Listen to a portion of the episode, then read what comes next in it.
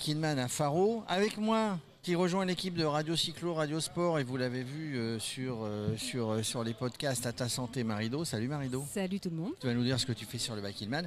Et on est avec Enrique, Enrique Henri, euh, Enrique de, de- de Clermont-Ferrand, euh, mais qui habite à New York. Il est venu de New York pour faire ses Biking Man. C'était- c'était- ce sont tes premiers Biking Man ou c'est ton premier Man C'est mon troisième. C'est deuxième ton fois troisième. Portugal. ouais. D'accord. Euh, alors, déjà, on parle un petit peu euh, à ta santé, massage. Toi, toi qui es là, on va poser des questions à Enrique, mais euh, toi qui es là, Marido, donc tu es là pour faire des massages avant, pendant, après, non pas pendant, parce qu'il n'y a pas d'assistance. Euh, après, euh, parce que c'est important quand on fait quand on fait de l'ultra distance, c'est important de bien se préparer, de bien de bien récupérer. Le massage en fait partie. Alors le massage en termes de préparation, alors ça, ça dépend des, des uns et des autres, mais surtout sur la récupération. Le massage en post-épreuve, ça permet de récupérer beaucoup plus rapidement et euh, évidemment de- de- d'enlever euh, la plupart, une grande majorité des douleurs qu'on peut avoir accumulées. euh, Et Dieu sait si on si on si on en récupère des douleurs pendant Ah, euh, pendant un biking man, n'est-ce pas, Enrique? Tout à fait. Mon premier biking man d'ailleurs, puisque j'avais très peu d'expérience et, et je savais vraiment pas ce que, dans ce quoi je me, je me lançais. Euh, pendant deux semaines, j'ai pas pu fermer les boutons de ma chemise puisque mes mains étaient complètement. euh, Donc euh, oui. Alors ça, si, tu regardes et si tu écoutes Radio Cyclo et Radio Sport, on a fait un épisode à ta santé justement sur ce problème des mains sur le guidon. Ah, bah, tu peux les retrouver sur nos sites. Donc ça, c'était bon, des douleurs, etc. Tu as quand même eu le mental pour terminer. Tout à fait, c'est au mental. Je dirais que la première journée, tout le monde peut la faire. La question, c'est qu'est-ce que tu fais après euh, 150, 200, de- 200 km Dormir très peu et puis refaire la même chose le lendemain avec, euh, sans savoir ce que tu vas manger ni boire. C'est vrai que c'est là où le mental intervient. Et euh, ce qui fait la différence entre certains qui vont faire euh, que des grosses journées et puis dormir le soir dans leur lit et puis, et puis d'autres qui font le backman quoi? D'accord, donc là, on est sur le biking man, tu confirmes? Confirme. Et alors, n'y le a pas de biking lit man, qui nous attend. comment, comment on le prépare? Tu t'es pas posé Ouais, la question? Vas-y, mais pose-lui la question. Comment Comment tu te prépares à, à New York? Euh, sur, euh, sur le, pour un biking man ou pour une course d'ultracyclisme Alors j'ai beaucoup de chance, euh, je me suis- enfin, j'habite à côté Central Park, donc c'est vrai que c'est pour moi un terrain idéal pour s'entraîner. On s'est pas ballonné quand même, Central Park. Si justement on se rend Ah, pas compte. Ah, beaucoup voilà. de gens sont surpris, surtout quand ils le font eux-mêmes en vélo la première fois. donc euh, les côtes sont pas gigantesques, mais c'est toujours vallonné en fait, ça monte, ça descend en permanence, donc c'est parfait pour du fractionné, même si c'est plein de touristes bien sûr, mais euh, il y a des moments où c'est toujours mieux. Et euh, donc c'est, on se prépare en faisant, enfin j'ai appris en deux ans euh, beaucoup de choses. Donc beaucoup de, de fractionnés à Central Park et puis le week-end euh, bah, tu traverses le George Washington Bridge et tu vas dans le New Jersey, il y a, il y a plein d'espace pour faire du vélo. Il Donc, nous fait rêver. Il nous fait rêver hein. Mais tu arrives, à faire des sorties qui sont de, quand même de plusieurs centaines de kilomètres ou... Je me, je me limite à 160 en général, puisque en fait, faire du vélo, s'entraîner personnellement, je trouve ça très difficile, puisqu'on est souvent seul. Et la, motivation est dure. Je dirais que c'est plus facile pour moi faire 250 km dans une journée dans un biking man que 160 km tout seul. Et c'est ce qui se passe en fait. euh, 160 km c'est déjà beaucoup. Et j'ai pas envie de faire plus. Et la vie aussi. euh, Ouais. Et tu as une communauté là-bas de, Non, de- du de- tout. de cyclistes Tu fais ça tout seul. J'ai- J'ai j'ai regardé un peu autour. Alors les communautés, elles ont toujours des règles. Tu, tu as pas de- d'aérobar. Je veux pas d'aérobar pour aller plus vite. Je veux juste d'aérobar pour me reposer. Donc, Ouais, euh, donc euh, voilà, c'est toujours compliqué. Chacun, non. je- Enfin, j'ai mon entraînement et puis, et puis c'est plus simple. Est-ce que, est-ce que tu faisais du vélo déjà à- Je sais pas quand est-ce que tu es parti à New York, mais euh, tu faisais du vélo déjà quand tu étais au pied du Puy de Dôme, on va dire? Non, j'ai jamais fait de vélo. En fait, j'ai découvert le J'ai eu la chance juste avant le Covid. J'ai eu envie de, faire du vélo. Et du coup, j'ai acheté un vélo. Et en même temps, je me suis inscrit en Afrique pour euh, traverser euh, l'Égypte, en fait, et aller jusqu'à Khartoum.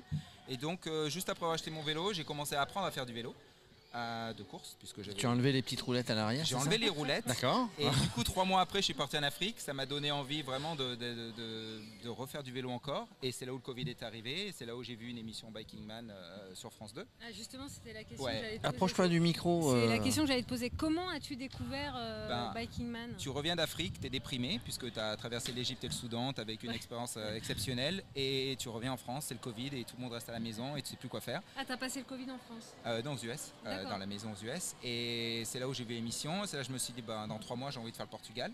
Donc pareil, j'avais Donc trois mois avant, t'étais pas prêt.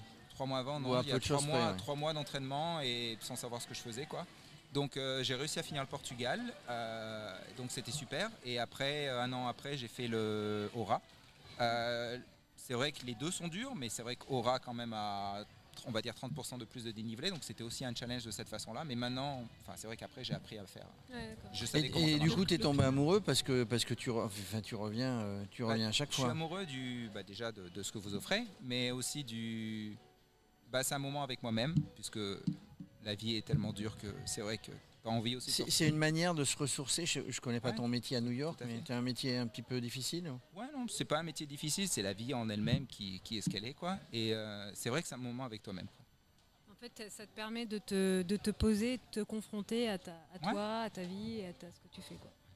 Tu as un croisement. là. Tu as un croisement, tu regardes ce que tu as fait, ce que tu veux faire, ce que tu vas faire. En tout cas, moi je dis chapeau parce que j'ai euh, j'ai eu l'occasion. euh, De faire le biking man, non, c'est pas vrai.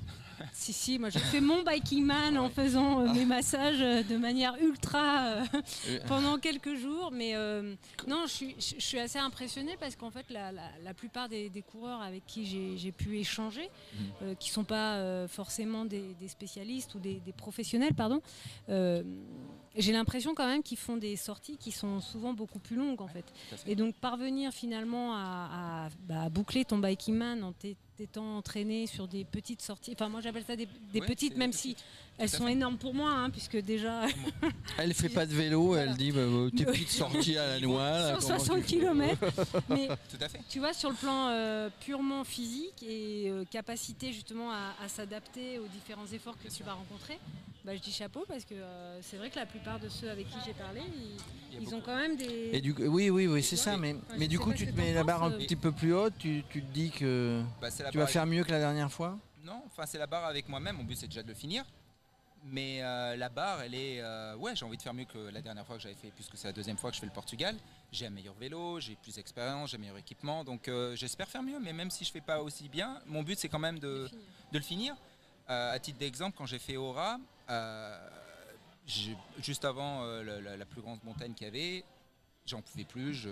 Le Puy-Marie, Non, pas du Marie. Non, c'était quoi Le Grand Colombier Col- Colombier, ouais. Ouais. Et franchement, le moral était à zéro. Je suis rentré dans un village, j'ai rencontré quelqu'un, il m'a présenté sa famille, j'ai mangé avec eux, j'ai perdu 10 heures. Mais en même temps, c'est le chemin qui compte aussi. Le finir dans les temps, c'est le plus important, mais le chemin est le plus important. Alors tout à l'heure, euh, hors antenne, tu nous disais quelque chose d'important, c'est que tu admires le paysage et tu as découvert ta région dans laquelle tu habitais en faisant ce biking man aura. Oui, donc je suis né à Clermont-Ferrand, mais en fait, ma famille était, des- comme elle est d'Espagne, en fait, j'ai passé ma vie en Espagne et, et on n'a pas fait grand-chose en Auvergne, donc je, connais- je ne connais pas ma région. Et j'étais très content de le faire et, et voir tous ces départements, euh, pff, c'était super beau et ouais, c'était magnifique. quoi. Et donc là, tu, tu excuse-moi, Marie, vas-y. Non, non, vas-y. je Non, alors, est-ce que tu, bon, tu vas faire celui-ci, tu vas le terminer évidemment.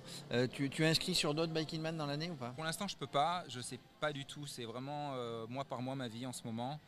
Je je sais pas. Je, je sais comment ça marche. Je sais. j'ai- Je rêve de faire le Brésil. J'ai un Ouais. vélo maintenant pour faire le Brésil. Celui que j'avais avant, je pouvais pas. C'est un gravel, hein. Ouais, c'est un- c'est plutôt du Gravel, gravel. où avant j'avais mon vélo, il était mort. Le dernier biking man, il avait plus de frein. Enfin, j'ai- j'ai j'ai fait les 300 derniers kilomètres, je pouvais plus clipper. Alors tu sais qu'en plus des, des massages, il y a aussi un mécanicien ici. hein. Ouais. Mais pourtant, il avait été réparé juste avant le, le- le- le départ. Mais en fait, dans les 700 premiers kilomètres, les freins euh, ont, ont- ont lâché. Donc, euh, ouais, j'ai- j'aimerais faire d'autres choses, bien sûr. C'est c'est des beaux moments et hum, c'est 8 semaines de préparation quand même. Mais Et en, pré- en préambule, tout à l'heure, tu as dit que tu avais fait trois man, c'est-à-dire. fait- excuse-moi, c'est le troisième celui-là. D'accord, celui-ci c'est le troisième. En fait, j'ai fait l'Afrique euh, et j'ai fait euh, une course aux US, Gravel. Mais en fait, j'ai peu d'expérience. Il y, a- il y de l'engouement, il y a des, il y a des compètes, parce qu'on sait que bon, aux États-Unis, il y a le- la, la Race Across America.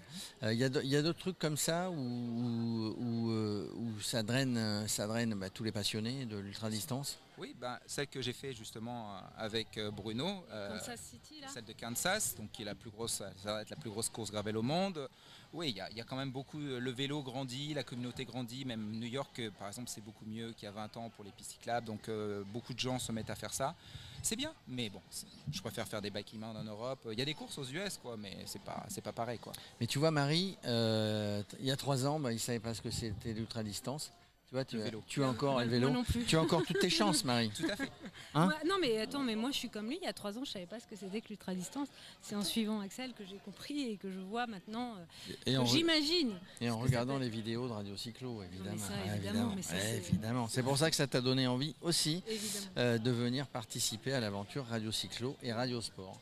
En tout cas, euh, merci euh, Enrique. Merci à vous. Euh, merci d'être venu nous voir, de nous avoir expliqué un petit peu comment, euh, comment tu étais arrivé à ça, comment tu envisageais la suite. C'est toujours un plaisir de recevoir, Marie, euh, tous ces concurrents, tous ces monsieur, madame, tout le monde. euh, plus pro, moins pro, euh, bah, qui, qui sont passionnés et qui, qui découvrent le vélo bah, et puis qui s'y mettent. Ça veut, ça veut dire que, que c'est donné à tout le monde. C'est ça, c'est ça que je veux dire. Pas forcément à mon âge, il est encore, il est peut-être trop tard, mais, mais quand on veut s'y mettre, finalement, on s'y met et, et on peut y arriver. Voilà, c'est pas, ça n'est pas insurmontable. Merci Enrique. Merci à vous. À bientôt.